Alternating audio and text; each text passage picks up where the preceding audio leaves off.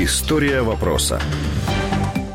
Всього з моменту вступу до Ради безпеки ООН Китай використав право вето 9 разів, США 79. Великобританія скористалася своїм правом вето 32 рази. Причому в 23 випадках одночасно з США і в 14 з Францією. Росія з моменту вступу до Ради безпеки вдавалася до використання права вето в цілому 13 разів. У 2009 році вето стосувалося рішення відносно подій у Грузії. П'ять разів країна блокувала рішення стосовно конфлікту в Сирії. Востаннє Росія заблокувала в Раді безпеки ООН внесену Францію резолюцію резолюцію по Алеппо. Проект резолюції передбачав припинення авіаударів і польотів військової авіації над Алеппо і закликав до перемир'я і доступу до гуманітарної допомоги по всій Сирії. Також Росія витувала резолюцію по Криму та катастрофі MH17 на Донбасі.